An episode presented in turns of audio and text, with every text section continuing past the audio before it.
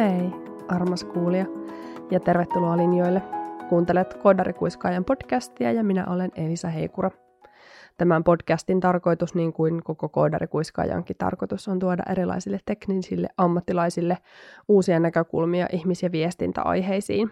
Ja tämä jakso on viikon myöhässä jo lähtökohtaisesti, koska olen ollut viikon verran flunssainen. Ja niin kuin äänestä ehkä vieläkin vähän kuulee, niin en ole ihan oma itseni vieläkään. Ja näin ollen pyrin puhumaan siis tänään mahdollisimman vähän. Onneksi itse haastattelu on nauhoitettu jo aikaa sitten ja voimmekin melkein heti suoraan hyökätä sen kimppuun, mutta kerrotaan ensin vähän, mitä tapahtui viime jaksossa. Eli viime jaksossa vieraana oli ää, Petteri Kallio, valtion e-oppiva alustaa kehittävä ja rakentava Chief Learning Officer ja, ja virallinen Never Stop Learning Man. Ja, ja Petterin kanssa meni kyllä aivan höpöttämiseksi ja niin menee kyllä tälläkin kertaa, kun vieraana on Antti Niemi, Head of Agile Koforelta ja Twitteristäkin tuttu Viini Jogi kantain nimimerkkiä just sopivasti. Aiheena on jälleen ketteryys ja ketterät menetelmät, mutta vähän eri näkökulmasta kuin pari jaksoa sitten, kun vieraana oli Petri Hermo. Ja Antin kanssa keskitytään keskustelemaan enemmän siitä, että mitä ketteryys tarkoittaa ihmisen kannalta ja voisiko siitä saada esimerkiksi mielenrauhaa omaan tekemiseen. Ja näin ollen pidemmittä puheitta yli jakson teoreettisen alustuksen suoraan keskusteluun. Tervetuloa linjoille Antti Niemi.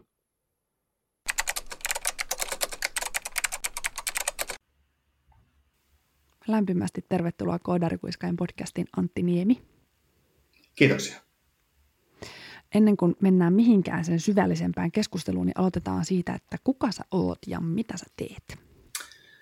Joo, eli nimi tulikin mainittu Antti Nimi ja olen tällä hetkellä Goforella töissä ja siellä sellaista titteliä kannan kuin Head of Agile.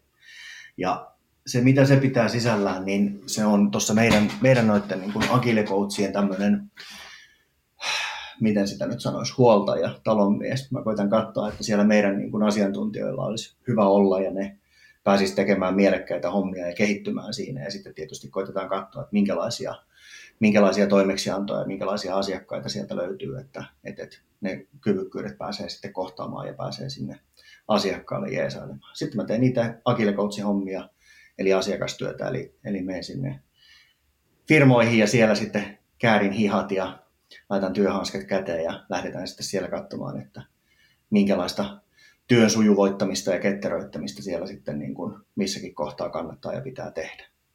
Ja sitten työn ulkopuolella joogailen ja otan kuvia, kun juo viiniä ja siinäpä varmaan suurin piirtein onkin, mistä internetissä olen tiedetty pienen piirin kesken. Joo, se oli itse asiassa se, mistä mäkin sut niin kuin tavallaan olin, tai se oli se, mikä mulle oli jäänyt sinusta mieleen aikanaan, että sä oot se jookaava viinijuoja tai viiniä juova joogi tai sekä että, tai niin kuin molemmin päin. Ja sitten mä muistan jotenkin, en tiedä nyt yllättyneeni, mutta vaan silleen niin kuin tajunneeni, kun LinkedInissä kävi jostain syystä ilmi, että sä oot Koforella, Head of Agile. Sitten semmoinen, että Joo, niin, siis niin. Ihmisessä on toki monia puolia, että, että ikään kuin ei se viinin juominen ja joogaaminen kuin ainoa puoli sinussa ole.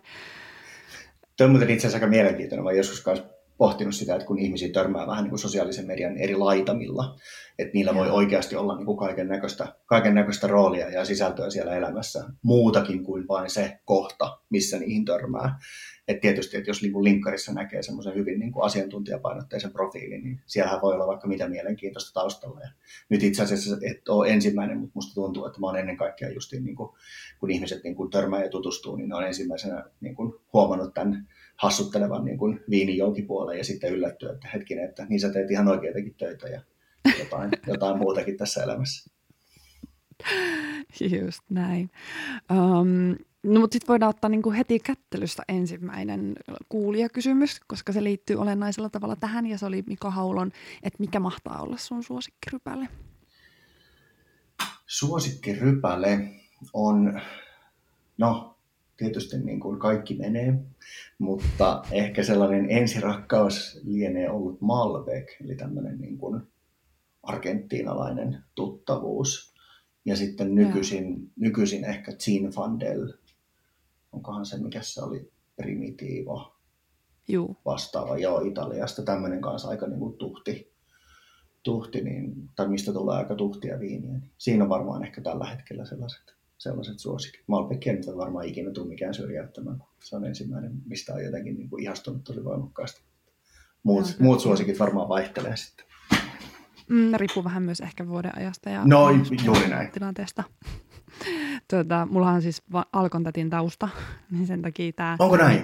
Okei. Okay. Mä oon ex-Alkontati. Se on, mulla, se on edelleen mun backuplani, että jos teeks jotenkin elämä heittää häränpyllyä, niin mulla on aina se vaihtoehto, että mä haen takaisin Alkoon. Siellä oli ihan fantastista olla töissä. Tota, mä ymmärsin, että silloin kun se teki sen oman muutoksensa, ihan löyhä kytkö, sen yhtään tiedä siis, miten, miten siellä on niin kuin muutos, muutosta viety, mutta varmaan liittyy myös jonkinlaiseen tällaisen niin kuin yrityksen kulttuurin muuttamiseen, että jos miettii sitä, että alko on ollut kuitenkin jossain kohtaa sellainen paikka, missä mennään tiskille ja pyydetään, että löytyykö täältä jotain, ja sitten se alko, mikä se on nykypäivänä, niin kuin palvelukulttuuri on todella hyvää ja niin kuin asiantuntevaa opastusta ja jne, jne, niin aikamoinen niin kuin muutos siellä on tapahtunut. Et, et, en, en, tiedä, onko ollut ketteriä coacheja siinä aikaan siellä, siellä vai onko tehty joku, joku muun toimesta, mutta tota, ovat ainakin onnistuneet. Toisaalta onhan siinä aikaa kiinnittyminen. On, mutta tiedän myös, että osa siellä edelleen haikailee aikaa, jolloin oli se aika, että ihmiset tuli nöyränä tiskille kysymään tarkasti, koska siis entinen kollega, niin siis aivan fantastinen tyyppi, sellainen, mikä mä muistan ikuisesti, kun mä oon ollut siis alkossa joskus silloin 20 alkupäässä 20 ikävuotta. Ja olin sitten kesäduunissa ja, ja siellä tota, tai kesällä aamuvuorossa Mikan kanssa purkamassa lastia ja sitten se jupisi mulle just sitä, että voi että kun ennen oli kaikki kunnollista ja nyt ei ole kunnollista ja muistatko silloin, voi että se oli hienoa aikaa silloin kun tultiin sen pienellä läpyskän kanssa sinne tiskille ja sitten kaikki tiesi kaiken nimeltä ja muistatko silloin vuonna 86? Sitten mä sanoin, että Mika, mä oon syntynyt vuonna 87. Se, no, no kuitenkin se oli hienoa aikaa. Mä nykyttelin sinne sillä, että juju, kyllä kyllä, hienoa aikaa oli varmasti. Mutta joo. Mä itse asiassa, mm. mun on pakko laittaa tuohon muistijälki, kun me varmaan puhutaan jossain kohtaa tällaisista niin kuin haasteista, mitä tulee tämmöisissä muutoksissa ja ketterässä, ketterässä toiminnassa ja kulttuurimuutoksessa, niin tässä on varmaan niin kuin yksi muisti, muistikohta siihen, että, että miksi jotkut asiat saattaa olla haastavia, koska se riippuu myös hyvin paljon siitä maaperästä, että miten, miten lähdetään muuttumaan ja onko kaikki ylipäätään valmiita siihen ja kuinka paljon mm. me jäädään haikailemaan sitä vanhaa lainausmerkeissä hyvää aikaa, niin, niin, niin myös kuten olet, olet huomannut itse, niin tota, tällaisia vastaavanlaisia haasteita sitten löytyy myös tuolta niin kuin ketterissä muutoksissa. Ehkä vähän pienemmissä. Kyllä. Juu, siellä on aina ne, ne tietyt tyypit, jotka hilloa sitä, mikä sitten kullakin alalla on, että tällä kollegalla se oli, sillä hänellä oli siis se semmoinen viisi sivu, kuusivuinen vanha katalogi, niin semmoinen hauras katalogi tallessa ja hän aina välillä sitä niin kuin huokaillen esitteli uusille työntekijöille, niin mä luulen, että joka alalla on se joku semmoinen reliikki, että mitä niin kuin esitellään. Sille on otettu joku kuvakaappaus tai hillotaan jotain koodinpätkää, se, että kattokaa nyt tätä. Että joskus oli tällaista ja nyt on sitten kaikki pilalla. Kaikki on pilalla. Kyllä. No kaikki ei ehkä ole kuitenkaan ihan pilalla toivottavasti ja joskus asioita ihan silleen niin just sopivasti hyvin ja muutosta riittävästi. Mä, mä oon viehättänyt tää sun handeli tää just sopivasti. Niin kerroksä vähän, että mistä tämä just sopivasti konsepti on niin kuin sun elämääsi putkahtanut ja niin kuin mitä kaik- se tarkoittaa? Niin kuin kaikki tällaiset hienot konseptit, ne syntyy niin kuin pitkäjänteisen tiimityön tuloksena ja ja tota, niin, niin, tällaisten niin kuin ryhmätöiden lopputuotoksena. Tota, suuri sattuma. Eli, eli se on lähtenyt varmaan niin kuin justiin niin kuin nikin valitsemisesta, että, että liekö ollut jopa niin kuin irkkiaikaa tai jotain muuta vastaavaa, että hetkinen, että mikä hän olisi. Ja sitten se jotenkin viehätti, että just sopivasti, että hei, tämähän kuulostaa ihan hyvältä. Ja sitten myöhemmässä vaiheessa, kun tässä sitten on tehnyt kaiken näköistä ja blokkailua ja muuta, niin, niin, tota, niin sitten ehkä siitä on lähtenyt tulemaan sellainen ajatus, että mä tykkään tavallaan, mä tykkään tästä, tästä niin kuin nikistä tai händelistä, että, että tässähän on niin kuin jotain lainausmerkeissä vähän syvällisempääkin, joka sitten ehkä liittyy siihen niin kuin omanlaisen niin kuin kohtuuden oppimiseen tai ymmärtämiseen. Ja sitten nyt niin kuin myöhemmässä vaiheessa niin kuin myös käynyt keskustelua tavallaan siitä, että no mitä sitten, jos haluaa vähän enemmän ja haluaa vähän pakertaa ja on isoja tavoitteita elämässä. Niin sitten mä oon niin sanonut, että no, että niin kuin, niin kuin kaikki hyvät asiat, niin tämäkin muovautuu vähän jokaisen, että, että kyse on siitä, että mikä on itselle just sopivasti. Ja se voi, olla, mm. ja se voi vaihdella. Jossain kohtaa on kivempi pikkusen downshiftata tai ottaa iisimmin, niin silloin täytyy tavallaan elää sitä mukaan. Ja sitten jossain kohtaa, kun haluaa puristaa ja pistää, pistää menemään, menemään niin kuin kovaa tahtia, niin sitten taas löytää semmoisen hyvän, hyvän tekemisen mallin siihen. Mutta että juju on ehkä siinä, että oppii tunnistamaan tavallaan niitä itselle tärkeitä asioita ja sitten ennen kaikkea ehkä niistä omista voimavaroista käsin, että, että, että jos, on, jos on hyvin, hyvin tavallaan niin kuin, tässä sanotaan näin, että, että tulee sellaisesta paikasta, että ei, ei riitä ihan vielä energiat kaikkeen, niin silloin tavallaan ehkä oppii asettamaan niitä tavoitteita vähän sen mukaan, että aluksi otetaan pienempiä juttuja ja sitä kautta sitten vahvistetaan taas sitä niin kuin omaa, omaa aktiivista toimijuutta ja sitten sieltä lähdetään taas rakentamaan enemmän, jos se tuntuu siis itselle niin kuin mielekkäältä. Tulipas pitkä ja polveileva vastaus ja varmaan en edes vastannut siihen kysymykseen. Se on just hyvä. Joo, toi Händelin vaikutus loppuelämään on itse asiassa yllättävän, yllättävän iso. Jos olisi tiennyt joskus teininä, että kuinka paljon ne jää elämään itsellä, joskus silloin valitut Händelit, niin en tiedä, olisiko, siihen, olisiko panikoinut eikä olisi niinku uskaltanut valita mitään. Ei varmaankaan. Joo, totta yllättävän, yllättävän kevyellä, kevyellä ajatuksella sitä on siihen kohtaan valinnut hyvä niin. Just näin. Parhaat asiat monesti elämässä tulee vähän sellainen salakavallasti, eikä niin, jos, jos tietäisi etukäteen kaiken sen, mitä mistäkin päätöksestä seuraa, niin me oltaisiin varmaan jonkin sortin paralyysissä koko ajan. Todennäköisesti. Ollenkaan. No, toi on tärkeä pointti toi, että se sopivasti voi olla eri, se on eri ihmisille eri asia ja sitten se on eri aikoina eri asia. Mua kiinnostaa jotenkin toi tämä ei itse asiassa ollut edes mun alkuperäisessä kysymyslistassa, mutta ammun sua silti tämmöisellä kysymyksellä, että, että miten tuo just sopivasti liittyy itse asiassa niin kuin ketterään, ketteryyteen? No, nythän mä voin keksiä jonkun hienon tarinan, kuinka se, kuinka se menee, mutta tietenkin niin kuin just sopivasti on ollut mun elämässä paljon aikaisemmin, kun mä oon niin kuin mm. vielä tiennytkään mitään ketteryydestä. Mutta että kyllä mä niitä nivon, nivon tavallaan yhteen, yhteen sillä tavalla, että jos mä mietin niin kuin ketterää, ketterää tekemistä tai itse asiassa ehkä enemmän niin kuin ketterää ajattelua, niin kyllä se liittyy niin kuin hyvin pitkälti tavallaan siihen, että, että mistä me tullaan ja kuinka paljon meillä on niin kuin energiaa ja resursseja tehdä asioita. Eli, eli just ehkä näitä niin kuin voimavaroja. Ja sitten tavallaan tämä niin kuin kohtuullisuuden niin kuin toive just sopivasti tulee sitten taas siitä, että, että niin kuin on pakko tavallaan pelata niillä korteilla, mitä sulla sillä hetkellä on. Ja se ei tarkoita sitä tosiaan, niin kuin, niin kuin äsken jo puhuttiin tavallaan, että se voi olla eri aikoina erilaisia asioita. Että, että, että etteikö tavallaan niin kuin, etteikö ne kortit voisi parantua jossain kohtaa, sä voisit saada lisää, lisää energiaa, lisää aikaa, lisää osaamista, jota kautta sä voit sitten taas niin kuin tavoitella erilaisia asioita. Ja mä nyt en sano, että parempia asioita, vaan ennen kaikkea nimenomaan erilaisia juttuja. Niin, niin just sopivasti ehkä niin kuin, tavallaan haluaa niin kuin alleviivata sitä, että tuntee tavallaan sen oman niin kuin, oman kyvykkyyden tai omat resurssit ja miten se liittyy ketteryyteen, niin jos me mietitään vaikka tiimitasolla niin kuin tekemistä, tiimitasolla tekemistä ja sitä, että mitä tavoitellaan, niin sielläkin on aika tärkeää tavallaan tunnistaa, että ketä meillä on tässä tiimissä, kuinka paljon meillä on niin kuin työvoimaa ja työaikaa ja mitä kyvykkyyttä ja mitä me näillä ihmisillä sitten pystytään saamaan aikaiseksi. Ja samalla tavalla niin kuin myös tiimi voi niin kuin kasvaa ja kehittyä siinä tehdessä. Että jos me aloitetaan tässä kohtaa ja me tutustutaan johonkin teknologiaan, niin me ollaan tietysti kaikki aika vasta-alkajia siinä. Ja me lähdetään toteuttamaan jotain, niin se ottaa oman aikansa. Mutta sitten kun me ollaan tehty aikamme, joitain sprinttejä, puoli vuotta, vuosi, mikä se aika nyt ikinä onkaan, niin meistä tulee parempia siinä. Ja sitä kautta me pystytään sitten taas niin kuin saavuttamaan ehkä niin kuin lyhyemmässä ajassa niin kuin parempia tuloksia. Mutta juurikin näin, että taas jälleen kerran niin kuin ponnistetaan siitä, että mitä meillä on tällä hetkellä, eikä siitä, että otetaan ulkoisesti tai ehkä itse harhaannutaan jollain tavalla ajattelemaan tai asettamaan sellaisia tavoitteita, jotka ei niin kuin oikeasti ole realistisia. Ja siinä on itse asiassa semmoinen vaaran paikka, mitä näkee tietysti niin kuin sekä työelämässä, että, että tavoitteet tulee ulkoa asetettuna – mä en nyt missään tapauksessa niin kuin syytä liiketoimintaa, käytän sitä nyt vain esimerkkinä tässä, mutta niin kuin ymmärtämättä tavallaan sitä kokonaisuutta, niin sieltä voi tulla niin kuin hyvinkin, hyvinkin niin kuin isoja ja vähän epäselviäkin tavoitteita, mutta jos ei tiimi tavallaan pysty käsittelemään niitä, niin on ihan turha toivoa, että sieltä niin kuin lähtee tavallaan tulemaan tai pystytään saavuttamaan niitä tavoitteita.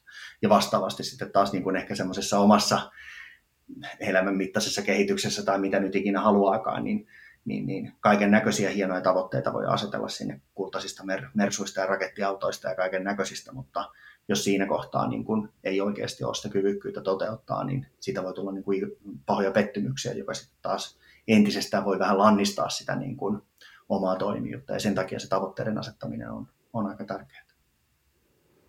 Voi vitsi, tässä on niin monta asiaa, mihin mun tekisi mieli tarttua. Tartu jokaiseen. mä, aloitan, mä aloitan siitä, että mä tartun erittäin vaikeaseen kysymykseen. Tai mä toivon, että sulla on tähän vastaus. Koska siis toi on hirvittävän olennainen pointti, että me, meidän pitäisi olla hirveän tarkkoja sen kanssa, että mikä se kyvykkyys ja, ja vaikka esimerkiksi mitkä ne resurssit ja voimavarat on ihmisellä nyt. Mutta mehän ollaan sen suhteen siis ihan hirvittävän sokeita. Ja monesti vasta nähdään niin kuin pitkä aika jonkun ajan jälkeen, että miten vaikka vähän meillä on ollut resursseja aikaisemmin, jos me ollaan jossain henkisen tai fyysisen kuopan pohjalla – että me tajutaan, kuinka väsyneitä me ollaan oltu vasta sitten, kun me ollaan nukuttu kunnolla. Ja me tajutaan, kuinka paljon meillä on ollut liikaa töitä sitten vasta, kun meillä se työkuorma on realistinen. Niin kuinka, miten?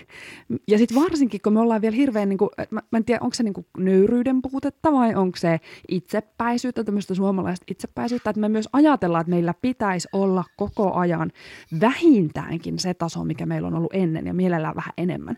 Ja jos meillä onkin vähemmän, niin me ollaan heikkoja ja huonoja ja epäonnistuneita mikä ei siis tietenkään pidä paikkansa, mutta tämmöinen sisäinen puhe aika monella itsekriittisellä ihmisellä minullakin toisinaan on. Niin miten, oi miten, ihminen oppii tarkastelemaan sitä omaa tilannettaan niin kuin realistisesti ja lempeästi? Tota, no, hyvä, hyvä kun tartuit. Tota, ei, ei ole hopealuotia. Jos olisi, niin mä olisin sen tuotteiston ja myisin sitä jo niin kuin kalliiseen hintaan. Tota, ja, mä vähän ajattelin.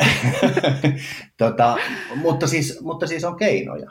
On keinoja. Yksi, yksi niin kuin mä voin omalta kohdalta esimerkiksi todeta tavallaan tämmöisen, minkä havaitsin joskus, kun itse oli menossa niin kuin hyvää vauhtia kuopan pohjalle ja kiireessä ja stressissä joitain vuosia takaperin, niin oli tavallaan niin kuin katsoa kalenteria, että, että kun, että kun sä meet tavallaan sinne kiireeseen, niin siitä tulee semmoinen vallitseva olotila, ja sä et enää ehkä välttämättä tunnista sitä, että hei, että, että nyt, nyt mä vedän aika kovaa ja niin kuin pitkää päivää ja, ja koko ajan niin kuin asiat pyörii, pyörii jotenkin nyt vaikka niin kuin työn ympäri. Niin ruveta katsomaan, että koska tämä hellittää.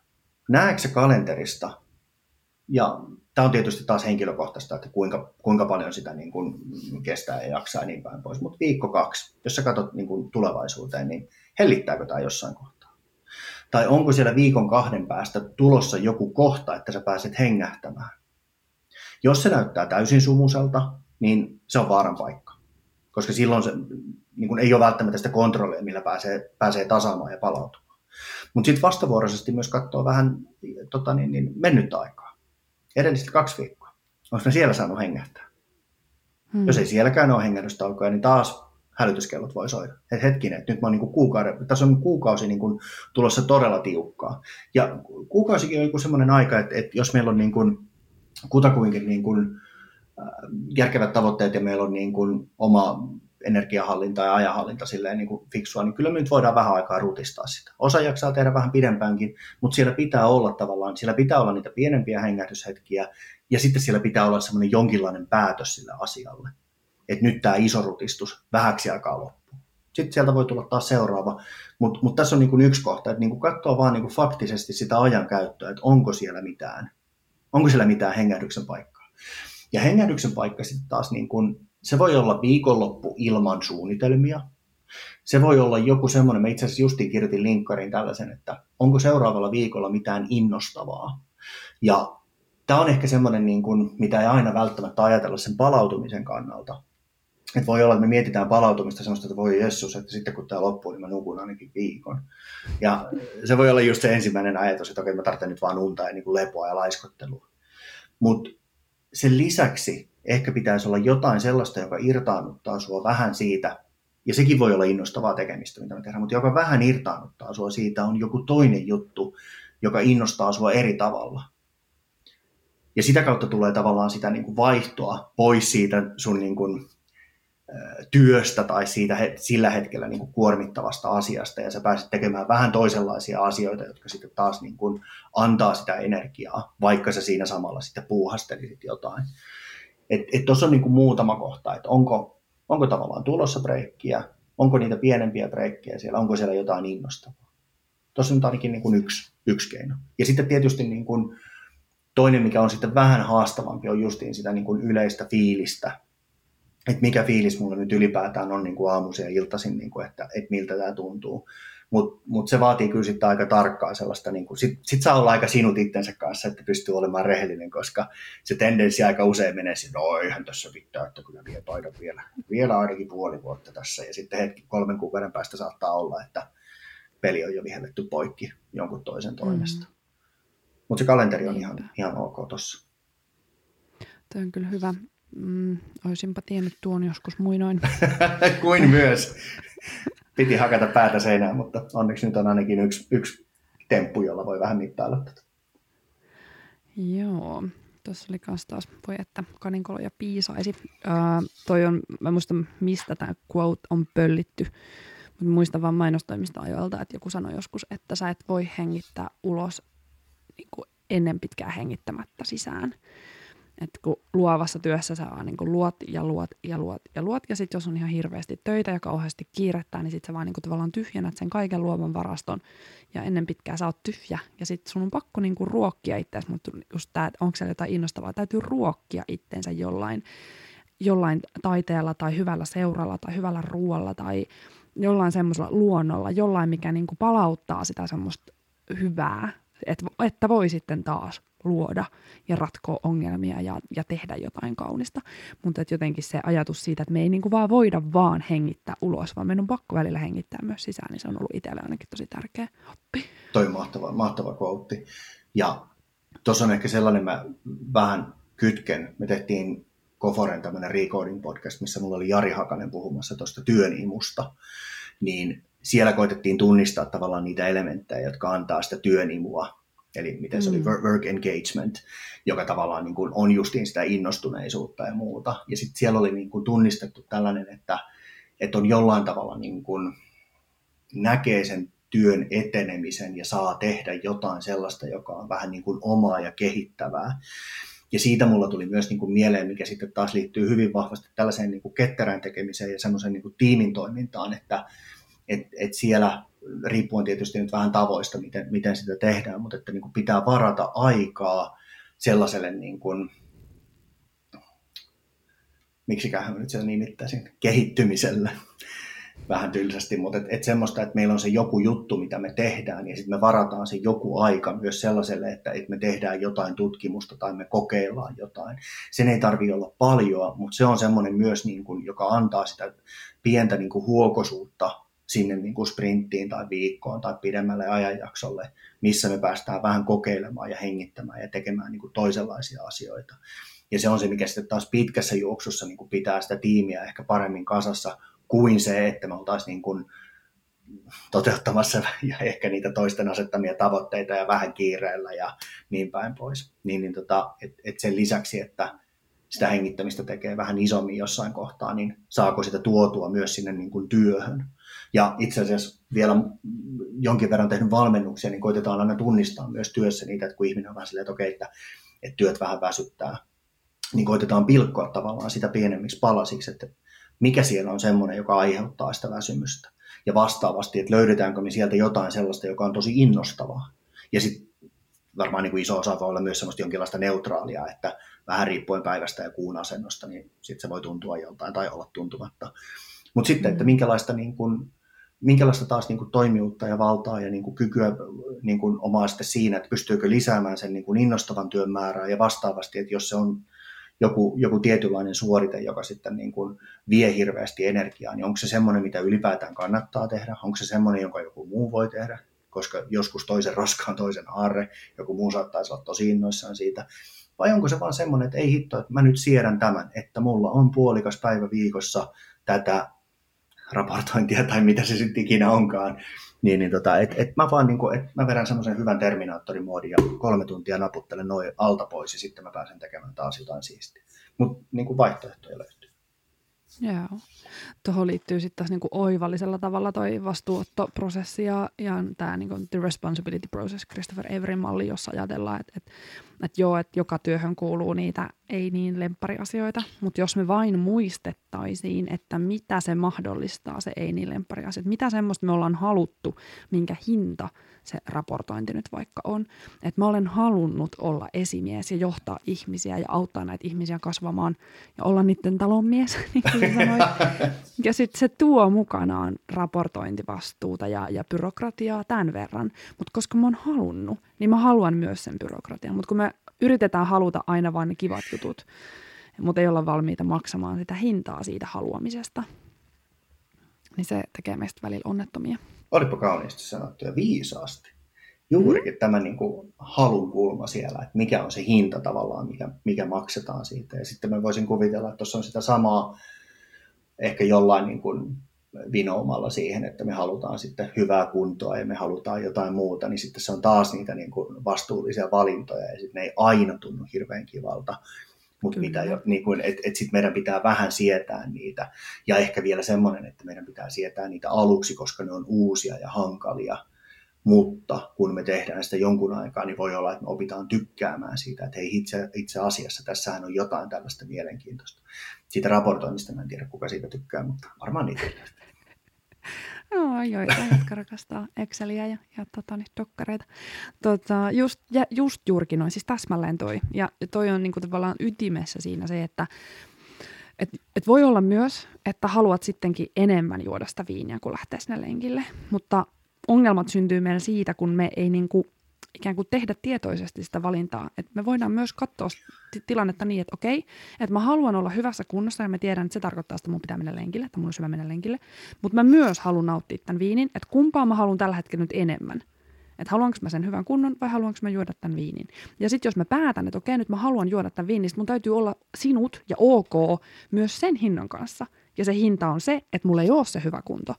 Ja, ja tavallaan, jos mä teen sen tietoisen päätöksen, niin mullahan ei pitäisi olla mitään ongelmaa sen asian kanssa. Mutta kun me ei tehdä niitä tietoisia valintoja, eikä olla sinut niiden, niiden seurausten kanssa. Just näin. Ja itse asiassa tuossa on sellainen niin kuin, ehkä vähän tavoiteharha. Niin kuin, puhun nyt oletuksin, en tietenkään tiedä, kun en luo ihmisten ajatuksia, enkä, enkä tiedä, miten ajattelevat tätä, mutta että niin kuin, meillä saattaa olla sellainen harha, että, että että me halutaan hyvä kunto, niin meidän täytyy kieltäytyä kaikista viinijuonnista. Ja sehän mm. ei pidä paikkaansa. Sinne niin kuin yhteen elämään ja viikkoon ja kuukauteen ja vuoteen ja tiettyyn ajanjaksoon niin kuin mahtuu ihan hirveästi asioita. Me voidaan pitää, niin, niin kuin, nähdä, nähdä ihmisiä ja me voidaan lukea kirjoja ja me voidaan tehdä kaiken näköistä, me voidaan juoda sitä viiniä ja sinne mahtuu myös sitä treeniä. Mutta silloin tavallaan niin kuin, sitä pitää tehdä vähän suunnitelmallisesti. Ja sitä viiniä ei voi juoda kaiken aikaa. Toisaalta ei kukaan halua myöskään välttämättä siellä niin kuin salilla tai lenkkipolullakaan viihtyä niin kuin, ihan niin kuin joka Jumalan hetkeä. Mutta jonkinlaista niin kuin suunnitelmallisuutta. Ja sitten taas jossain kohtaa ehkä semmoinen armollisuus, että se välillä saattaa lipsahtaa, koska se maailma on siinä ympärillä ja sieltä tulee kaiken näköistä. Joskus tulee jotain kivaa, yllättävää. Hei, mennään kavereiden kanssa, nähdään, tulee joku extempore juttu.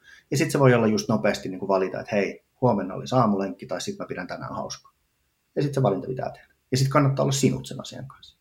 Mutta sitten on niitä normaaleja viikkoja, että hei, että, että tänne mahtuu tämä kaksi-kolme treeniä ja mä hoidan ne niin hyvin kuin, kuin sillä energialla ikinä pystyy. Ja sitten perjantaisin mennään porukalle jonnekin syömään ja, ja that's it. Ja sit, siinä on jo niin kuin viikkoon mahtunut hirveän paljon, paljon juttuja. Ja sitten vaan niin kuin pitkäjänteisesti jaksaa toistaa sitä. Just näin. Ja yksi, mikä oli itselle jotenkin kauhean äh, ehkä helpottava ja lohduttava ajatus, koska mä myös tiedostan sit sen, ja sekin on ollut ihan terveellistä tiedostaa, että, että ihminen voi saada melkein mitä tahansa se haluaa, mutta se ei voi saada kaikkea, mitä se haluaa koska ei vaan niin kuin, tai sanotaan, että ehkä joku, jos halu, haluaa riittävän vähän, pienen määrän asioita, niin sitten kyllä, mutta jos haluaa esimerkiksi kotitalon ja perheen ja työn ja harrastuksia ja jonkinlaisen kunnon, niin sitten tavallaan niin kuin, sit ehkä ei voi enää haluta kolme uutta kieltä ja, ja tota niin, niin, moottoripyörää. Tai siis voi ehkä haluta, mutta voi olla, että ei ehdi pitää huolta ikään kuin kaikesta. Ja sitten siitä, että, että voin myös hyväksyä sen, että mä voin haluta nämä kaikki asiat, mutta mä en voi haluta näitä kaikkia samalla kertaa. Että mä voin hyväksyä sen, että mä voin haluta sitten sen moottoripyörän sitten niin kuin 20 vuoden päästä. Nyt just nyt nähdään mun haluamisen kenttää ei mahdu enää. Mulla on tässä jo niin paljon, mutta sitten kun lapset on vähän isompia tai, tai tota, niin työt on vähän vähempiä, niin sitten mä voin haluta sen seuraavan jutun ja sekin on ihan fine. Just näin. Joo, toi oli mielenkiintoinen, koska menisin justi hyvä, ettei keskeyttää ja huutaa päälle täältä, että, että, tota, että mä oon niin kuin oppinut vähän kiusaamaan itseäni sillä, että, niin kuin, että, että kaikki on mahdollista saada, mutta kaikki ei ole mahdollista saada heti. Ja, ja just tavallaan toi, mitä sanoit, että niin kuin jossain kohtaa ehkä kannattaa niin kuin tehdä sitä priorisointia, että nyt se on perhe tai nyt se on työ tai nyt se on joku, mitä se nyt ikinä on, kuinka sitä haluaa tehdä. Ja sitten keskittyy siihen. Ja sitten tulee se seuraava ajanhetki. Ja sitten se voi olla oikeasti tällainen niin pitkän tähtäimen, että, että sitten 50 jotain tai 70 jotain tai 130 jotain tai mihin asti sitä nyt kehtaa sitten suunnitella. Tai sitten se on niitä semmoisia niin vähän lyhyempiä, lyhyempiä pätkiä, että missä kohtaa keskittyy, keskittyy mihinkäkin. Ja sitten taas jälleen kerran ehkä semmoisista jonkinlaisista niin kuin realistisista lähtökohdista, että kun sanoo, että kaikki on mahdollista, niin itsekin lapsellisena joskus aina nauraskin, että no mutta minä haluaisin olla kosmonautti, ei se ole kyllä mahdollista. Että no se ei varmasti ole mahdollista, mutta mitä siitä sun niin kuin ponnistuslaudalta, mitkä ne ensimmäiset asiat on mahdollisia, mitä sä pystyisit tekemään. Mm. Ja sitten niin kuin siihen sitten jonkinlaista luovaa suunnitelmaa, että mitä se voi olla. Ja taas jälleen kerran, kun on ensin ottanut stepin johonkin suuntaan, niin taas se maailma on vähän erinäköinen sieltä ja sitten ne mahdollisuudet voi olla vähän toisen näköiset. Just näin, just näin. Oi, että nämä, jotenkin nämä hyvinvointi ja tavoite ja elämänhallintajutut on niin hirvittävän lähellä mun sieluani ja sydäntäni ja varmaan maksaa ja pernaakin, että, että me voitaisiin puhua näistä varmaan koko podcast, mutta pitäisikö me vähän mennä sinne, mistä meidän piti puhua, eli siitä ketteryydestä ja siitä, kun sä oot ollut kuitenkin tämmöinen ketterä kehityksen evankeli jo ties kuinka kauan, niin, niin, niin tota, ja meillä oli tuossa tosiaan toissa jaksossa olikin toi Hermon Petri, jonka kanssa puhuttiin niin ketteryydestä, että vähän silleen ruohonjuuritasolla, että mitä se on, se tarkoittaa tiimityön kannalta, mutta puhutaanko vähän, että mitä se tarkoittaa niin kuin ihmisen kannalta se ketteryys? Miksi se on niin tärkeää se ketterä tekeminen? Puhutaan ehdottomasti itse asiassa, niin kuin, vaikka me puhuttiin äsken hyvinvoinnista tuommoisella tavoitekulmalla, niin mulla oli koko ajan niin kuin mielessä siellä, että, että mehän noudatetaan siellä niin kuin aika lailla ketteriä periaatteita. Eli esimerkiksi justiin tämä, että kaikki on mahdollista saada, mutta kaikkea ei mahdollista saada heti, niin sehän ja. tarkoittaa jollain tavalla niin kuin priorisointia. Mä tuun nyt vähän kulmasta sisään tähän ketteryyteen, mutta että, että, että, miksi, se, miksi se tavallaan on tärkeää, niin ehkä se on semmoinen tapa, niin kuin, voisi sanoa niin kuin jonkinlainen kehikko alkuun, mistä me pystytään niin kuin pikkusen katsomaan sitä meidän niin kuin elämänhallintaa ja tekemistä, että mitä me nyt mitä me haluttaisiin, mitä me, mitä me halutaan tavoitella. Ja sitten tekemään sieltä jonkinlaista semmoista niin kuin palasteltua, niin kuin asettaa vähän pienempiin palasiin niitä niin kuin tavoitteita, että mitä me lähdetään tekemään. Ja sitten myös hyväksyä tavallaan se, mikä siellä niin kuin, myös niin kuin tiimitasolla tehdään, että me kokeillaan. Me kokeillaan ja me opitaan, varsinkin jos me toimitaan semmoisella alueella, missä niin kuin meillä ei ole semmoisia selviä ennusteita, että jos me tehdään nyt tämä asia, me tehdään viisi vuotta näin, niin sitten jotain hienoa ja hyvää tapahtuu, vaan ehkä enemmän sitä, että me tehdään jonkinlaisia kokeiluja ja me katsotaan, että mitä asiakkaat tai joku muu taho tykkää niistä, kuinka ne käyttää niitä. Tutkitaan ehkä vähän sitä pintaa ja sitten me ruvetaan taas tekemään muutoksia, jotta me toimitaan vähän paremmin ja pystytään taas tuottamaan sitä niin kuin parempaa arvoa. Niin jollain tavalla niin kuin jos nyt vielä sieltä ylätasolta miettii sitä elämää, niin ehkä semmoinen asenne, missä niin kuin ei tarvitse lukittautua johonkin sellaiseen niin kuin vähän hätäisesti asetettuun tavoitteeseen, vaan toimia ehkä vähän semmoisena niin kuin oman elämän tutkijana, että hei, että tämä suunta voisi vaikuttaa mielenkiintoiselta, että mäpä lähdin katsomaan, että mitä täältä tulee. Ja sitten samalla kun mä opin siitä enemmän, niin sitten se joko vahvistaa sitä, että hei, tämä on tosi mielenkiintoinen juttu, mä haluan oppia tästä lisää, mä haluan tehdä tätä lisää. Tai sitten mä havaitsen, että hei, että alkeiskurssi tai puoli vuotta tai vaikka kymmenen vuotta on nyt käyttänyt, että okei, tämä niin kuin alkaa nyt olla vähän nähty, mä en ehkä ole enää kiinnostunut tästä, että mikä se seuraava juttu on. Että semmoinen niin kuin, jonkinlainen niin kuin kokeilemisen salliminen itselle ja sitten semmoisten osatavoitteiden, niin siinä nyt on ainakin niin kuin yksi, yksi tämmöinen niin kuin iso seikka, mikä puoltaa sitä tavallaan niin kuin ketterää ajattelua. Suunnanmuutokset ja priorisointi. Joo, mutta toihan ei olekaan myöskään sitten toinen, löysimme heti toisen asian, mikä ei ole ihmisille ainakaan mun kokemuksen mukaan helppoa ja yleistän rankasti, koska ole siis mulle helppoa, ei varmaan kenellekään muullekaan juuri, juuri näin. Lähinnä toi äh, sen salliminen, että kokeilee ja lopettaa. Mä tiedän kasapäin ihmisiä ja muitakin siis kuin itseni, jotka harrastaa vuosikaudet jotain harrastusta vain siksi, että se on tullut joskus aloitettua. Ja sitten sen lopettaminenhan olisi siis luovuttamista tai keskenjättämistä. Ja suomalainenhan ei siis jätä kesken. Piste. Tai näin mä kuvittelen. Mikä sun kokemus on? Tota, kyllä mä tunnistan tota samaa. Ja sitten niin kuin, voi olla, että siihen ei liity mitään semmoista hirveän niin kuin suurta dramatiikkaa. Että se on enemmän niin, että se on alkanut joskus jostain syystä. Se voi olla niin kuin joku ihan hyväkin innostus ja niin päin pois. Sitten siitä on tullut rutiini. Ja sitten sitä ei ole niin kuin, jostain syystä se niin kuin uppoaa sinne arkeen sen verran sujuvasti, että sitä ei oikein niin kuin edes tajua tai tarvii kyseenalaista.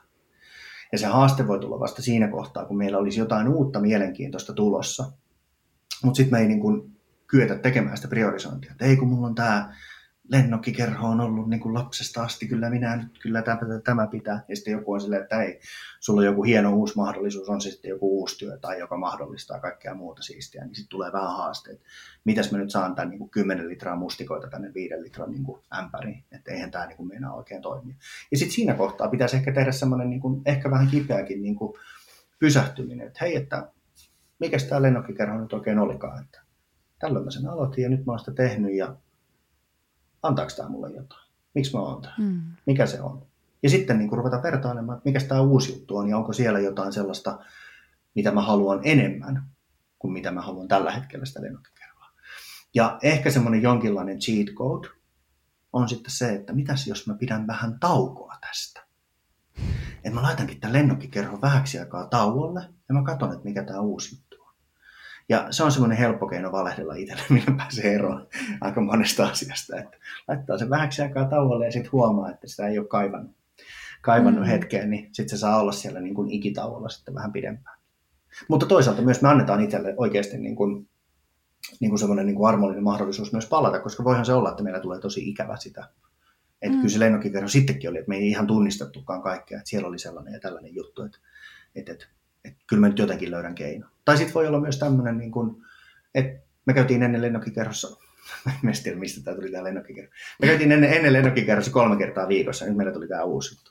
Mutta me havaitaankin, että hei, yksi kerta viikossa riittää, että me saadaan mm. se, se juttu, mitä me kaivataan sieltä. Ja ehkä niin kuin sallia tavallaan tällaisia erilaisia kokeiluja, että hei, miten tämä lähtee menemään tästä ja niin kuin tajua tavallaan, että, että niitä niin kuin omia ratkaisuja ei välttämättä kuitenkaan sementoi niin, että ne olisi hirveän vaikeita muuttaa. Mutta tuossa on ainakin yksi toi. ajatus. Joo, toi on siis tosi hyvä toi cheat code, koska mä uskon, että se on hirveän paljon helpompaa niin kuin antaa itselleen lupa testata, että ja. miltä tuntuisi olla ilman tätä asiaa, jos ei. Mä joskus jostain luin, että tupakan, tupakoinnin lopettaminenkin on helpompaa, jos ei ikään kuin päätä lopettaa, vaan päättää, että ei vaan just nyt polta. Mutta sitten varmaan riippuu ehkä tyypistä, onko noin. Mutta se ajatus siitä, että mä en, nyt, tää, mä en nyt vaan ole viimeiseen seitsemän kuukauteen polttanut, mutta se ei ole niinku välttämättä, että ei tarvitse tehdä semmoista niinku clean breakkiä asiaan. Tota, mä tunnistan jossain niinku ruokapuolen valmennuksissa tämmöisiä niinku valintoja, että sielläkään ei tarvitse ajatella sitä niinku, ikuista tulevaisuutta siellä jossain kaukana, vaan ennen kaikkea niin kuin tehdä niitä ratkaisuja, tai siis valintoja niin kuin siinä omassa arjessa siihen seuraavaan hetkeen saakka, että hei, että nyt kun mä teen tämän valinnan, niin kuinka mä toimin tässä, eikä niin, että mitä siellä jossain tulevaisuudessa tapahtuu. Joo, mä luulen, mä ainakin itse havaitsen ton siitä, että, että joskus kun on jotain tämmöisiä, sanotaan vaikka, että esimerkiksi on tullut laiminlyötyä vaikka kehohuoltoon ja sitten joku paikka on pikkusen rikki ja sitten menee käymään fyssarilla ja saa sieltä jotkut ohjeet ja sitten se fyssari sanoo, että näitä nyt sitten teet joka päivä ja sitten yrittää sille varovasti kysyä, että niin kuin, kuinka kauan ja sitten on silleen, että aina. Ja sitten se sellainen ajatus siitä, että tästä siihen saakka, kun olen vanha ja ryppyinen, niin joka päivä teen tämän asian. Se tuntuu ihan siis niin kuin hirveän vaikealta. Joo. On paljon helpompi se, jos sanotaan, että 20 päivää. Sitten se on silleen, että selvä, mä teen. Vaikka sitten voi olla, että 20 päivän jälkeen tajuaa, että se tuntuu niin hiivatin hyvältä, että sitä tekee mieli tehdä joka päivä, mikä olisi niin kuin tietysti se tavoite. Mutta se semmoinen niin ikuisuus tuntuu tosi ikuiselta. Ja tuossa sitten taas, niin kun, jos mietitään ketterää kokeilua, niin sovitaan joku tietty ajanjakso ensiksi, että toteutetaan sitä tämän verran ja katsotaan, mitä siitä tulee. Ja sitten kun me havaitaan, että siitä oli joku hyöty tai sitten me tehdään joku muokkaus, että okei, tällä nyt ei joka päivä, mutta ei joka toinen päivä, että tästä on jotain hyötyä, niin sitten me taas vaihdetaan sitä. Ja sitä kautta yhtäkkiä meillä onkin sitten siellä niin kuin vyöllä puoli vuotta fysioterapialiikkeitä, kun me ollaan niin kuin sallittu itselle semmoinen niin kuin pieni lipsuminen ja kokeilu ja vaihtelu ja mukaantuminen ja niin päin pois. Esimerkiksi näin. Joo, tämä järkeen. Mutta sitä mun piti kysyä jo aiemmin liittyen tähän tämmöiseen ketterään ja sitten toisaalta siihen hengähtämiseen, koska kuitenkin tämmöisessä niin kuin jatkuvan kehityksen mallissa, toisin kuin semmoisessa suurten projektien mallissa, niin kuin suurten projektien mallissa tavallaan monesti on semmoinen niin kuin intensiivinen projektivaihe ja sitten tulee just se stoppi, kun se on valmis. Mutta tämmöisessä ketterän kehityksen mallissa, jossa niitä sprinttejä vaan tulee ja tulee ja tulee ja tulee ja tavallaan missään ei ole määränpäätä, ei ole loppua, niin paitsi tietysti siellä niin kuin sprintin sisällä, mutta kun se seuraava sprintti alkaa heti, kun se edellinen päättyy, niin, niin nyt kysymys kuuluu, että tavallaan miten ketterässä organisaatiossa pidetään huolta, että, se ei ole että siellä ei eletä semmoisessa jatkuvassa crunch-moodissa. Että se, että kohta on taas niin kuin päivä, kun viedään tuotantoon, ei aiheuta semmoista loputonta crunch-stressiä ihmisille. No modernit tiimithän vie tuotantoon sen niin kuin, kuinka monta kertaa päivässä, että ne on saanut sen niin kuin, tuotantoon pieni haasteen ratkaistua jo sillä tavalla, mutta, mutta mä saan kiinni tuosta niin tavallaan, että milloin meillä, niin kuin, milloin me hengähdetään. Ja mm. se juju on ehkä siinä, että rakennetaan ne hengähdystauot sinne niin kuin sprinttien sisään. Eikä meidän tarvitse nyt välttämättä puhua sprinteistä, me voidaan nimenomaan puhua siitä niin kuin ja, ylipäätään jatkuvasta kehittämisestä. Niin se tekemisen tahti pitää tietyllä tavalla niin kuin, saada sellaiseksi, että vähän niin kuin, että me juostaisi joku tietty matka joka päivä. Ja me ei voida ahnehtia, koska heti jos me juostaan vähän liikaa, niin se seuraava päivä sitten rankaisee, koska meillä ei ole energiaa tehdä sitä. Ja sitten tästä me tullaan ehkä semmoiseen jonkinlaiseen niin kuin resilienssiin, että meillä pitää ehkä vähän olla semmoista joustokykyä, koska joskus taas se maailma ympärillä toimii vähän toisella tavalla ja sitten on silleen, että hei, että että seuraavat kaksi viikkoa pitää nyt rutistaa, jotta me saadaan tämä. Ja sitten kun me ollaan sitoutuneita, niin mikä siinä, hoidetaan homma pois. Mutta sitten taas jälleen kerran pitää katsoa sitä kalenteria, että hei, että et, et sen jälkeen kun me ollaan rutistettu, vaikka me jatketaan sillä niin kun jatkuvan kehittämisen mallilla, niin sitten siellä pitää olla sitä tavaraa ehkä vähän vähemmän, jotta me päästään myös palautumaan. Se, niin kuin, se krantsi ei voi niin kuin jatkua loputtomiin. Ja surulliset esimerkit on tavallaan siinä, että se niin kuin tulevaisuuden niin kuin näkymä on niin sumussa, että ensin tulee kahden viikon niin kuin rytistys, ja sitten kun se on niin kuin melkein ohi, niin tulee kolmen viikon rutistus. Ja sitten kun se on melkein ohi, niin tulee vielä toinen kahden viikon rutistus. Ja sitten hetken päästä ihmiset alkaa olla sairaslomalla. Mm. Tai tapahtuu jotain, tai ne vaihtaa paikkaa, tai jotain muuta. Ja silloin niin kuin silloin joku on, no nämä voi tietysti johtua todella todella monista asioista, mutta että jonkun pitää tavallaan niin kuin ruveta katsomaan sitä, että mihin nämä ihmiset oikeasti niin kuin pystyy. Että se ei ole niin kuin missään tapauksessa oikein, että niin kuin me kuvitellaan, että sinne voi niin kuin loputtomasti työntää vaan sitä kamaa ja toivoa, että ne jotenkin selviää, koska ei ne selviä. Ne lähtee jonnekin muualle. Just näin. Joo, ja kyllähän se on niin kuin aika surullista luettavaa kaikkinensa. Tämä, meillä oli yhdessä jaksossa työuupunut vieraana ja sitten mä katsoin tuolta työhyvinvointisivustoilta, muista mikä se lähde oli, mutta siis katoin näitä lukuja, että paljonko meillä on siis ennenaikaisella eläkkeellä ja sairaslomalla ihmisiä ihan vain työuupumuksen vuoksi. Ja se on aika, aika niin kuin dramaattista, miten paljon ja se luku vaan kasvaa. Ja herää tietysti kysymys, että, että onko se tavallaan, ollaanko me niin kuin yksilöinä jotenkin kadotettu kontakti siihen omaan jaksamiseen, koska varmasti siinä työelämässäkin on jotain sen työelämän vaatimustasossa ja hektisyydessä ja avokonttoreissa ja informaatiotulvassa epäilemättä siinäkin on.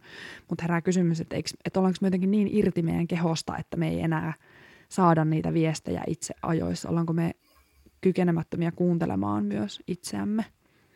Äh, niin, hyvä kysymys ja vaikea kysymys, eli se vastuu tavallaan siitä hyvinvoinnista. Kyllä niin kuin tietyllä tavalla me tykkään myös niin kuin puhua ja niin kuin kannustaa siihen omaan vastuuteen, että, että, niin kuin, että, että mi, mitä minä voin tehdä sille omalle hyvinvoinnilleni ja sitten niin kuin jollain tapaa niin kuin katsoa sitä, sitä niin kuin omaa tekemistä ja omaa niin kuin, omien rajojen vetämistä, että kuinka paljon viedään töitä kotiin ja niin päin pois. Mutta kyllä siellä on hyvin pitkälti myös siellä niin kuin työkulttuurissa ja ympäristössä ja esimiehissä ja kaikesta, mistä tavallaan sitä työtä tulee, niin miten me huolehditaan niistä meidän työntekijöistä. Ja musta tuntuu tavallaan, että tapahtuu semmoista niin kuin vähän hyvän tahtoista heitteelle jättämistä, mikä niin kuin tarkoittaa sitä, että mä kysyn sulta, että no mikä, jaksaksa? Ja sitten kun sä et kehtaa muuta sanoa, joo, joo, joo, kyllä, mitä. Sitten mä oon silleen, no mä kysyin siltä, mä kysyin siltä, että jaksaa, koska kyllä se sanoi, että se jaksaa, että kyllä se hoitaa tätä. Ja sitten jos ei se niin kuin kontakti koskaan syvene tosta, niin mulla on niin kuin melkein hyvä omatunto, koska mä oon kysynyt sulta ja sit sä oot sanonut mulle ja pahimmillaan ehkä lisäät vielä omaa taakkaa siitä, että nyt sä oot tehnyt jonkun lupauksen ulkopuolelle vielä, että nyt mun ainakin täytyy tässä niin kuin jaksaa ja jatkaa tätä.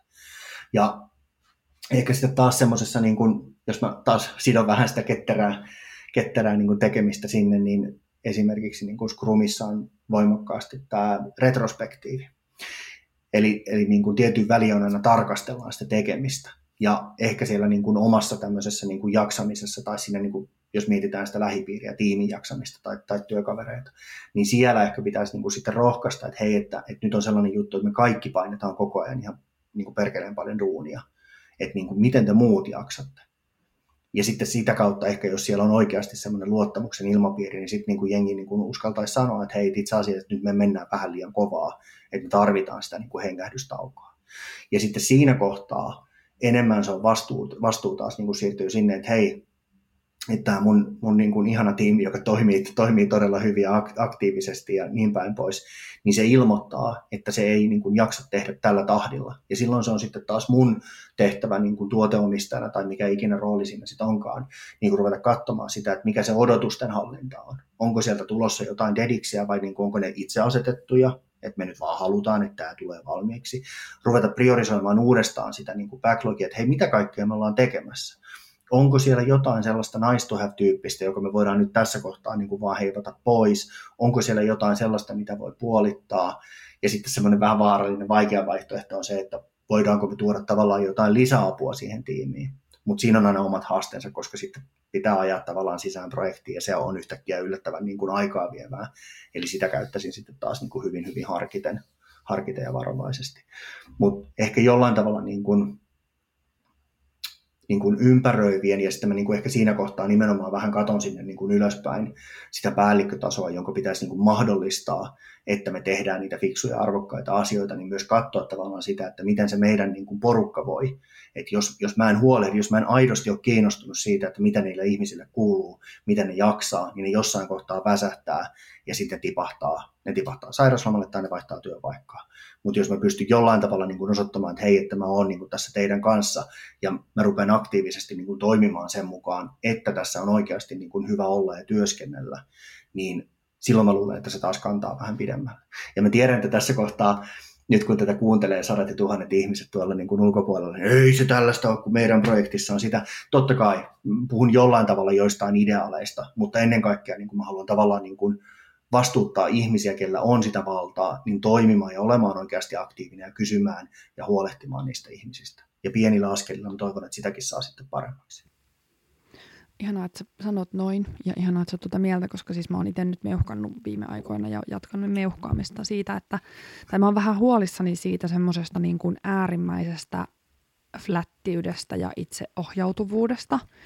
Ja mä oon sitä hyvin voimakkaasti sitä mieltä, että, että flättyydessä ei ole mitään vikaa, eikä itseohjautuvuudessa ole mitään vikaa niin kauan, kun sen rinnalle on rakennettu joku johdonmukainen huolenpitorakenne – ei tarvi olla esimiesrakennetta, tarvi olla huolenpitorakenne. Eli juuri se, että siellä ei ole niitä niin kuin putoavia ihmisiä, vaan että jokaisesta ihmisestä huolehtii joku toinen ihminen. Ja yleensä se tarkoittaa sitä, että sillä huolehtivalla ihmisellä täytyy olla riittävästi aikaa tehdä sitä huolehtimistyötä, koska niin kuin sä sanoit, jos ei mulla ole suhdetta suhun ihmisenä, niin sä et kerro mulle, kun sulla on paha olla – ja jos et sä kerro mulle, niin mä en voi pitää susta huolta. Ja näin ollen meillä täytyy olla niin voimakas side, että sä tiedät, että sä voit luottaa mulle sen sun kivun ja sen tuskan ja sen väsymyksen ja sen paniikin, mikä syntyy siitä, kun ei jaksa. Ja se ei synny silleen näin, vaan siihen tarvitaan keskustelua ja kohtaamista ja läsnäolemista. Nyt meillä on sielun yhteys tässä. Mutta siis, siis sä sanotit sen ehkä vielä, vielä niin kuin upeammin, mitä mä oon sitä osannut tehdä, mutta, mutta tämä on nimenomaan se kohta, missä niin kuin, äh, me joskus onnistutaan vahingossa, mutta useimmiten me feilataan. Ja se, että me feilataan, niin se ei tarkoita, etteikö se niin kuin pumppu toimi siellä, koska me ei olla aina totuttu tiettyihin asioihin, niin miksi me niitä nytkään kaivattaisiin. Mutta se haaste mm. tuleekin siinä kohtaa, kun niitä ongelmia niin kuin alkaa kasaantumaan sinne. Ja jos ei ole sitä niin kuin turvaa, jos ei ole sitä luottamusta, niin silloin sä et tuo niitä esiin ja sitten ne lähtee pinoutumaan ja sitten jossain kohtaa se niin rysähtää. Ja toi toi oli myös niin kuin, mun mielestä todella viisas huomio, että se, niin kuin, se vie aikaa myös se huolehtiminen. Ja se on myös semmoinen, missä niin kuin, musta tuntuu, että sitä jollain tavalla aliarvioidaan. Ja tähän nyt on itse asiassa jopa niin kuin ihan klassinen, että, että esimiestyötä ja sitten siihen samaan vähän asiantuntijatyötä ja sitten siihen samaan vielä vähän ajatusjohtajuutta ja siihen samaan vielä laitetaan vähän kaiken näköistä muutakin. Ja hetken päästä sinä, jonka pitäisi pitää huolta, olet niin kuin täynnä myös tavallaan kaiken näköisiä omia vastuuta ja velvoitteita. Ja mm. näistäkin niin kuin itse, itse itseään johtava niin kuin poikkeusyksilö niin kuin jollain tavalla selviää, koska pystyy priorisoimaan ja pystyy käymään merkityksellisiä keskusteluja niin kuin ehkä vähän lyhyemmässäkin ajassa, jos on tavallaan pystynyt tekemään pohjatyötä. Mutta sekään ei ole kauhean niin kuin kestävä eikä niin kuin pitkälle kantava ratkaisu, koska näihin, näihin asioiden niin kuin huolehtimiseen ja hoitamiseen ja muuhun, niin siihen kyllä saa menemään sitä aikaa. Ja se välttämättä se niin kuin content switchikään ei ole niin kuin hirveän toimivaa, jos sulla on siellä niin kuin jotain niin kuin omaa vaativaa projektia tai asiakkuutta ja sitten sä niin kuin koetat siinä samalla vähän pitää, pitää toisista huolta ja niin kuin ehkä jopa tunnistaa sellaisia niin kuin hiljaisia signaaleja sieltä, että hei, että, että onkohan se Elisa nyt ihan kondiksessa, että, että mikähän se on. Että kyllä meillä nyt on luottamukselliset välit, mutta nyt on joku juttu. Eikä sekään tarkoita, niin kuin, että, että vaikka me puhutaan luottamuksella, niin voi olla, että sulla on joku sellainen kohta, mistä sä et niin kuin ihan heti tuu sanomaan. Ja se voi olla sulle taas sitten semmoinen niin kuin vähän kipeämpi kohta, missä sun pitää vähän ottaa sitä aikaa ja miettiä. Mutta samaan aikaan voi olla, että, niin kuin, että se niin kuin paine, paine ehtii kasvaa jo ehkä turhankin suureksi. Just näin. Tuosta flattiydestä niin kuin, niin kuin mä mietin, että tässä joitain, joitain vuosia takaperin musta tuntuu, että siitä jotenkin pidettiin vähän semmoisena itseisarvona, että, että et, et flattius on itsessään tosi hy, hyvä ja niin päin pois. Ja puhuttiin just siitä niin kuin itseohjautuvuudesta, että kuinka sitten on siistiä, kun kaikki vaan johtaa, johtaa itseään. Mutta että, että kyllä se vaatii myös aika paljon. Ja, ja mm. se niin kuin fiilis, fiilis, mikä mulla on, että et, et ehkä tapahtui vähän just taas semmoista vähän hyvän tahtoista niin kuin heitteelle jättöä, että – että niin kuin, ei, että nyt puretaan tällaiset valtarakenteet, valtarakenteet alas, buu, ne on huonoja, ja nyt kaikki johtaa itseään. Ja sitten mulla on siellä ihmisiä, jotka on niin kuin tehnyt 20 vuoden työura, mutta ne on ollut niin kuin hyvin semmoisessa, niin kuin, ei sanota edes tiukassa, mutta ne on ollut jonkinlaisessa ohjauksessa, ja ne on voinut aina niin kuin luottaa ja tukeutua siihen. Ja yhtäkkiä se on silleen, että no niin Elisa, että tuossa on toi visio, mitä kohti mennään, että ei muuta kuin hommia, tuu vaan kyselemään, jos on jotain.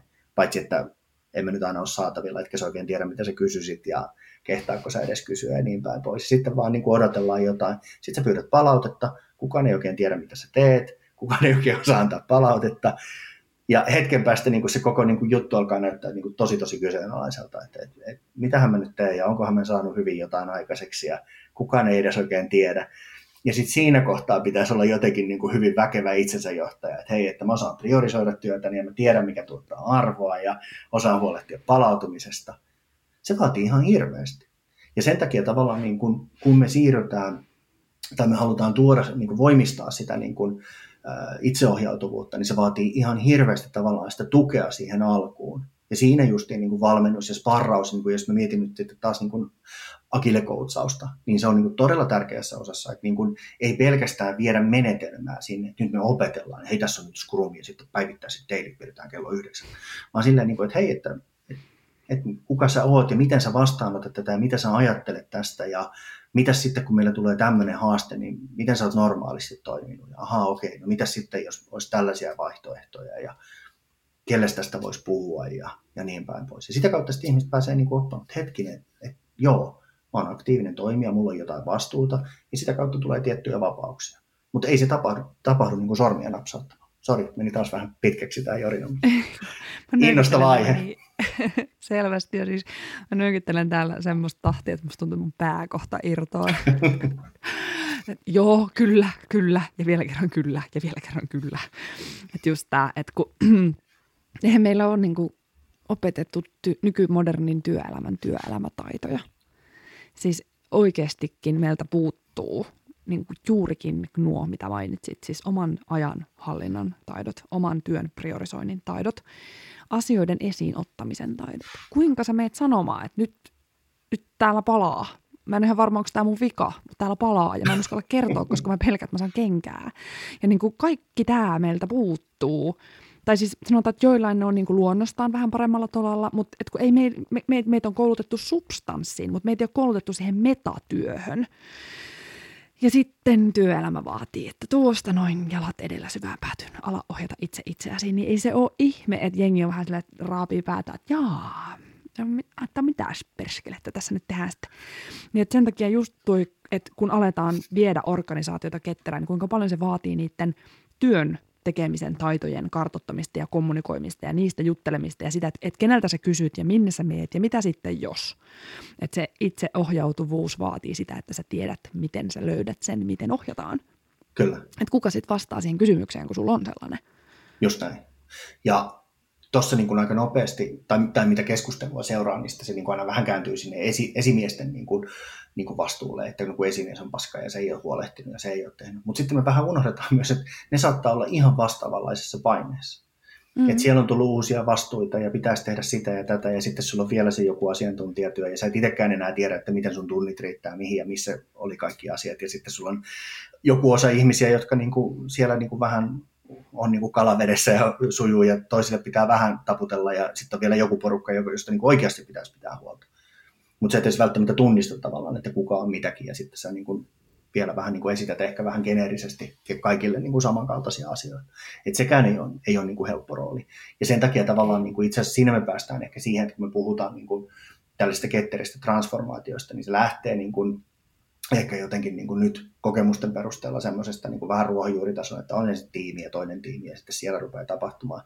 Ja sitten sieltä tulee niitä valistuneita kysymyksiä, että hetkinen, että kun meillä toimitaan näin, että eihän tämä firma toimi ollenkaan samalla tavalla, että mitä sitten kun me tarvitaan tällainen asia. Ja sitten olen koittanut siinä niin kuin aina sanoa, että, että siinä kohtaa me laitetaan aina niin kuin rasti seinälle, me tehdään muistijälki. Ja sitten me viedään sitä eteenpäin, että jos me halutaan toimia niin kuin vähän sukkelammin, niin silloin se tarkoittaa myös, että tätä jotain rakennetta ruvetaan veivaamaan uuteen suuntaan. Ja sitten sen jossain kohtaa rupeaa kääntymään jopa siihen, että onko johto niin kuin myötämielinen, halutaanko me tehdä niin kuin oikeita uudistuksia, halutaanko me vastuuttaa ihmisiä toisella tavalla, halutaanko me käyttää aikaa niiden ihmisten niin kuin, niin kuin valmentamiseen ja vahvistamiseen, jotta niistä tulee niin kuin itseohjautuvia niin kuin kyvykkäitä tyyppejä. Vai jääkö se sitten siihen, että no en tiedä, kun se perä kyllä nyt pitäisi. Ja jutelkaa siitä nyt jonkun kanssa.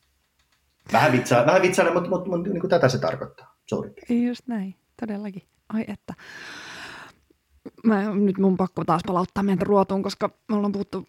Me ollaan oltu koko ajan ruodussa. Me ollaan oltu koko ajan ruodussa. Että me, ollaan... me ollaan oltu Se on kyllä totta. Me pyöritään kyllä koko ajan sen ketteryyden ympärillä. Mutta kun mulla oli täällä myös näitä kuulijakysymyksiä. Niin otetaanpa täältä nyt taas joku. Otetaan Jarin kysymys. Jari kysyy, että, että miksi se ketteryys tuntuu aina niin hankalalta, että ketteryyspullon henki on päässyt pois, eikä sitä voi enää takaisin tunkea, mutta miksi silti ketterästi toimiminen tuntuu monesti niin kömpelöltä ja ei ketterältä? Onko tämä illuusio? Onko nälkä kasvanut juostessa ja nyt pitäisi olla jotain vielä ketterämpää? Hyvä kysymys, joka vaatisi heti muutama tota, niin, niin, taustoittavan kysymyksen, että mitä siellä on. Mutta, mutta ehkä mä saan kiinni, mä voisin jotain niin kuin, vähän yrittää lukea ajatuksia ja kertoa tavallaan, mitä mä oon törmännyt.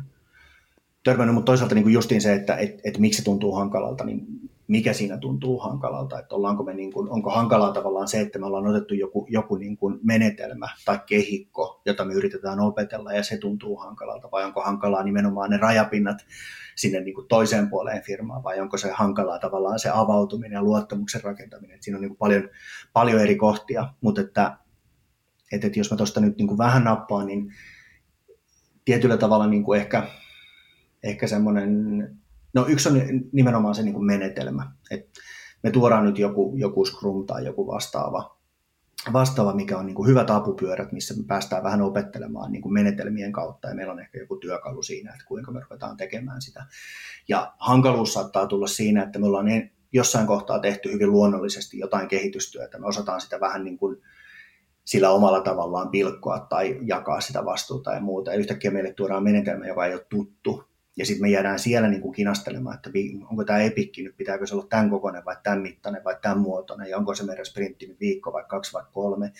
Ja sitten me puututaan ehkä liikaa tavallaan sellaiseen mekaniikkaan, ja se saattaa tehdä siitä haastavaa, että kun emme nyt oikein ymmärrä kamppailulajeissa, no itse asiassa autolajaminen ehkä, no tämä on vähän huono esimerkki, mutta et, et samalla tavalla kun me opetellaan ajamaan autoa, niin aluksi se vaihteiden vaihtaminen ja kytki, ja se nyt jokainen muistaa, joka on sitä niin kuin tehnyt siellä alkuvaiheessa, niin se on aika haastavaa. Et toinen on myös tavallaan, niin se on uusi asia, ja sitten niin vähän pitäisi miettiä, että miten se ta- tavallaan tapahtuu siellä, niin, niin semmoisen niin uuden asian, asian tavallaan opettelu, niin se, se itsessään on jo haastavaa.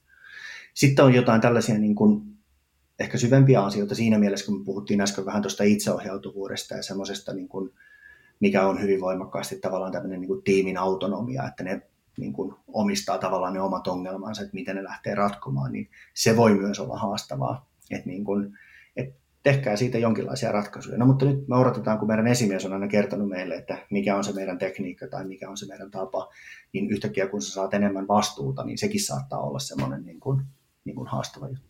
Sori Jari, tässä on nyt parhaat vastaukset. Sä voit kysyä mutta Twitterissä lisää sitten, jos, jos en osaa vastata. No, täytyy ehkä raahata sut tuonne koodarin kuskeen Slackiin kuulusteltavaksi. Oi, oi, oi. Tota, tota, niin, niin, sä vähän sivusit mun mielestä myös Jussin kysymyksen vastausta, koska Jussi Pakkanen kysyy, että – Mistä mahtaa johtua se, että alun perin Agile tarkoitti nimenomaan sitä, että byrokratian sijaan olla joustavia ja ketteriä ja vaihdetaan tekemistä tilanteen mukaan, mutta käytännössä suuri osa Agile-koulutuksesta ja käytännöstä on tiukkaa Agile-prosessin suorittamista. Että onko alkuperäinen kaunis idea murskaantunut korporaatiokulttuurin käsissä? Niin, tota, joo, tästä luen rivien välistä tuskan ja, ja ehkä jollain tapaa niin kuin allekirjoitan sen, että et, et, justiin, että me jäädään ehkä välillä kiinni tavallaan niin kuin liikaa menetelmään tai jopa työkaluun, että okei, että miten meidän kiro toimii ja pitääkö siellä nyt olla niin vai näin vai noin ja mikä tämä kuvio on.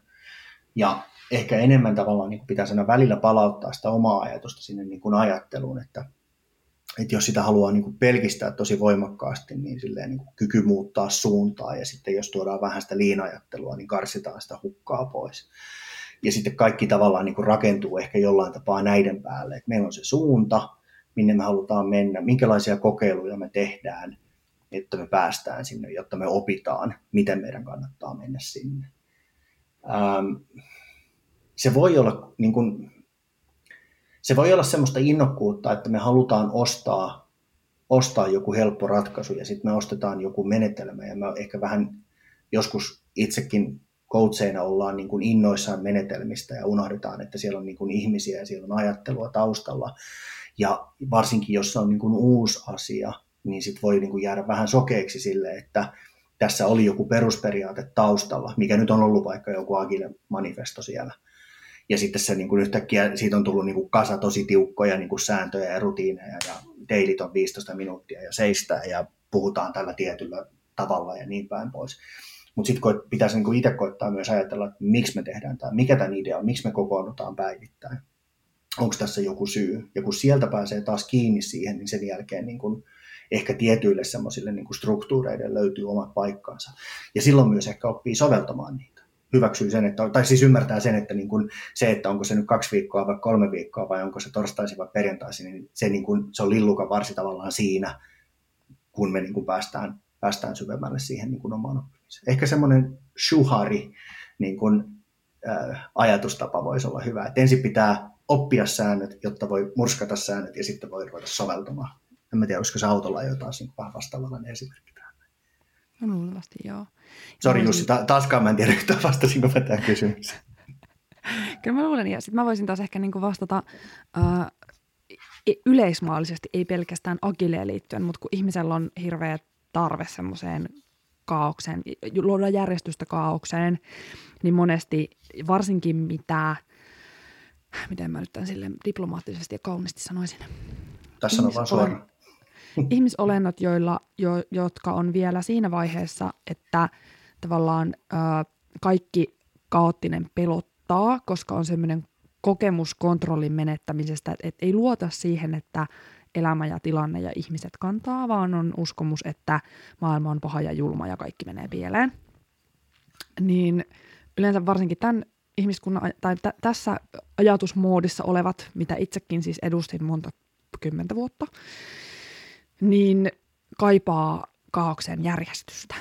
Ja sitten se otetaan nimenomaan tiukoilla prosesseilla, joita noudatetaan hyvin orjallisesti, koska se varmuus tulee siitä kontrollista, siitä, että mä voin kontrolloida tätä arkea näillä tiukoilla prosesseilla, eikä osata luovia, koska se luoviminen tarkoittaa sitä, että, että jotain odottamatonta voi tapahtua, ja se odottamaton on aina pelottavaa ja potentiaalisesti uhkaavaa.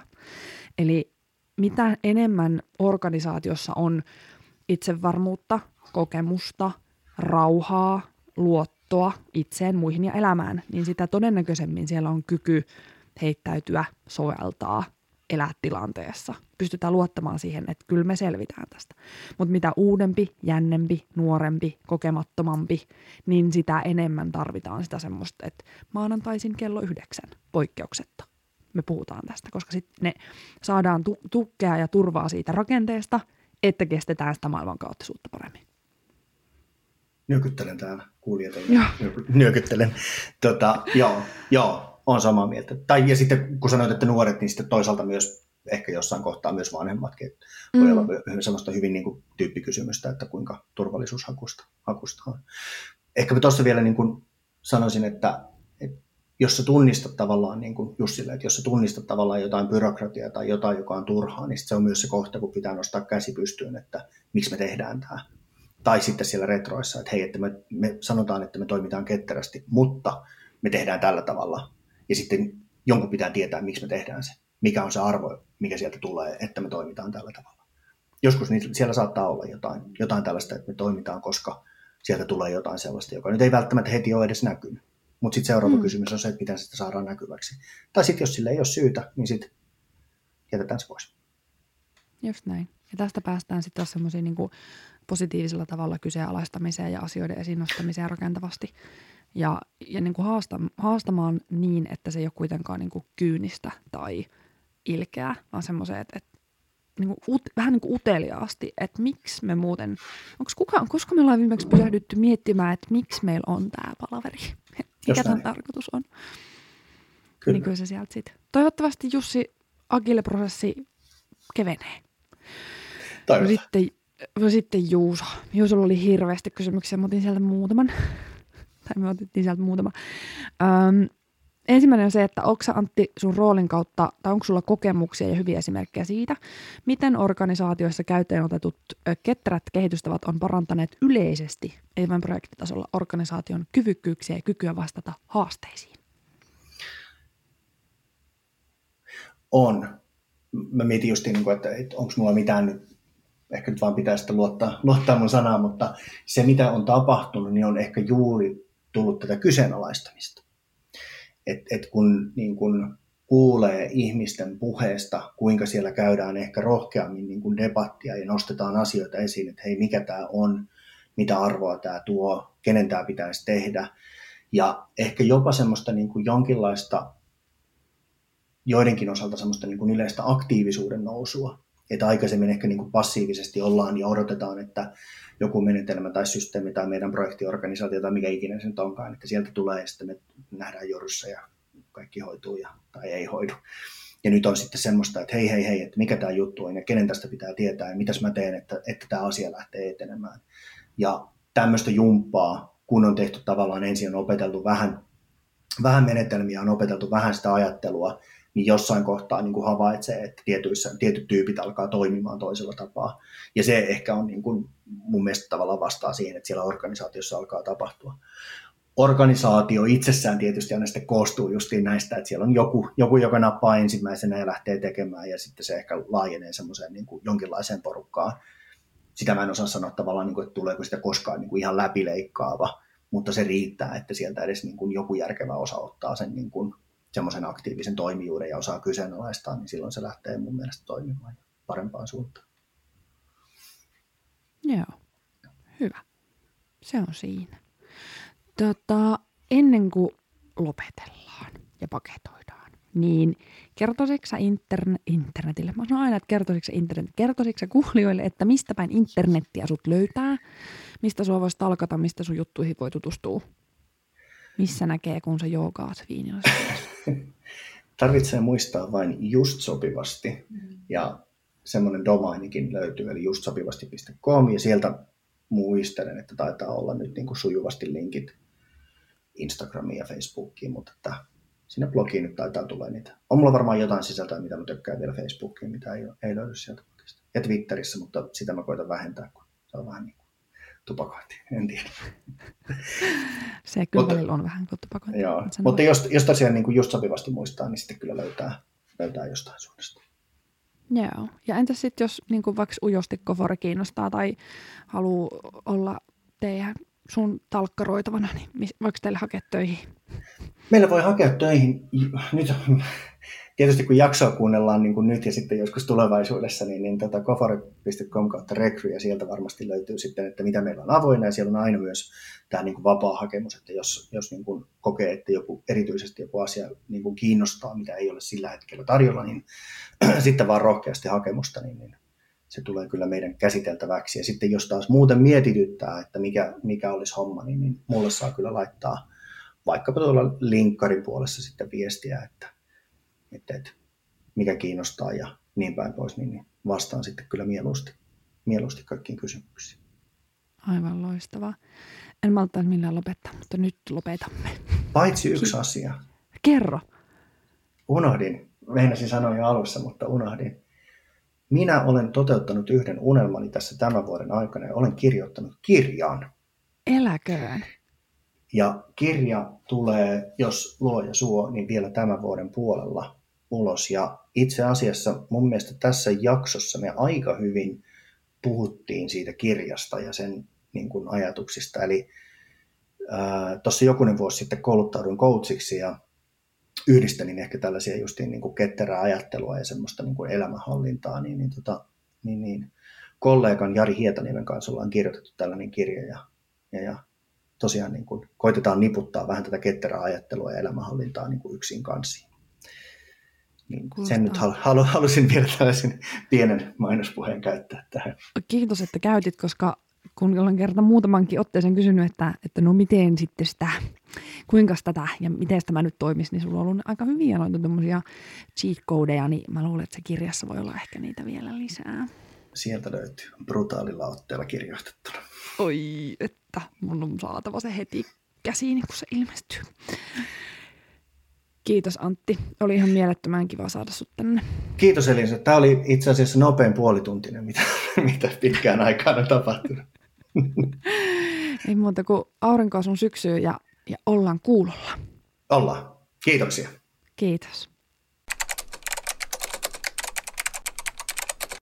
Jaha sitten. Se oli semmoinen keskustelu Antin kanssa. Kiitos vielä Antti, oli ilo saada sut vieraaksi. Kuten tuossa edellä todettiin, niin Anttia kannattaa käydä stalkkaamassa eri puolilta internettiä, LinkedInistä, Antti Niemi ja Twitteristä, että just sopivasti. Ja Antilta ilmestyy ihan näillä näppäimillä tosiaan kirja, just sopivasti ketterä, jota voi käydä tutkimassa tarkemmin osoitteesta justsopivasti.com kautta blog kautta kirja. Niin siinä jatketaan näitä teemoja, tai en tiedä jatketaanko, en ole vielä saanut kirjaa käsiini, mutta aion sen kyllä lukea, jahka, jahka se ilmestyy. Jos Kofore taas firmana kiinnostaa, niin kofore.com ja, ja näin löytyy varmaan sitten kaikki sosiaalisen median kanavat sun muut, mistä voi jatkaa tutkimusmatkaa. Semmonen nuhanenäinen jakso tällä erää. Kiitos Eepolle tämänkin käsittelemisestä. Ja jos on palautetta minulle tai Eppolle tai jakson vieraalle tai ylipäätään jollekin jostakin, niin ei muuta kuin koodarikuiskaajan Slackiin osoitteesta koodarikuiskaaja.fi kautta Slack. Sinne aina ilahduttavasti pulpahtelee yksi tai kaksi ihmistä jokaisen jakson jälkeen. Se ilahduttaa mua tosi paljon. Um, ja toki voi laittaa myös postia elisa.koodarikuiskaaja.fi. Sain just äskettäin tai siis hiljattain ihan hirvittävän hyvän jaksoidean myös, myös kuulijalta sähköpostitse, joten kiitos siitä. Mm, ja Twitteristä at Elisa-Liisa ja LinkedInistä Elisa Heikurani. Sieltä löytyy. Ensi jakso onkin sitten vähän mysteeri. Mulla piti olla koko syksyn jaksot kaikki sovittuna ja suunniteltuna, mutta sitten maailma yllätti podcast-nauhoittajan ja tässä sitä nyt ollaan, mutta näillä näppäimillä, tai siis näillä näkymin todennäköisesti ensi jaksossa käydään läpi sitä, että miten näin etätyöaikana saa yhteyden toiseen ihmiseen teknologian avulla ja miten meillä olisi vähän parempia etäpalavereita, miten me saataisiin näistä enemmän irti.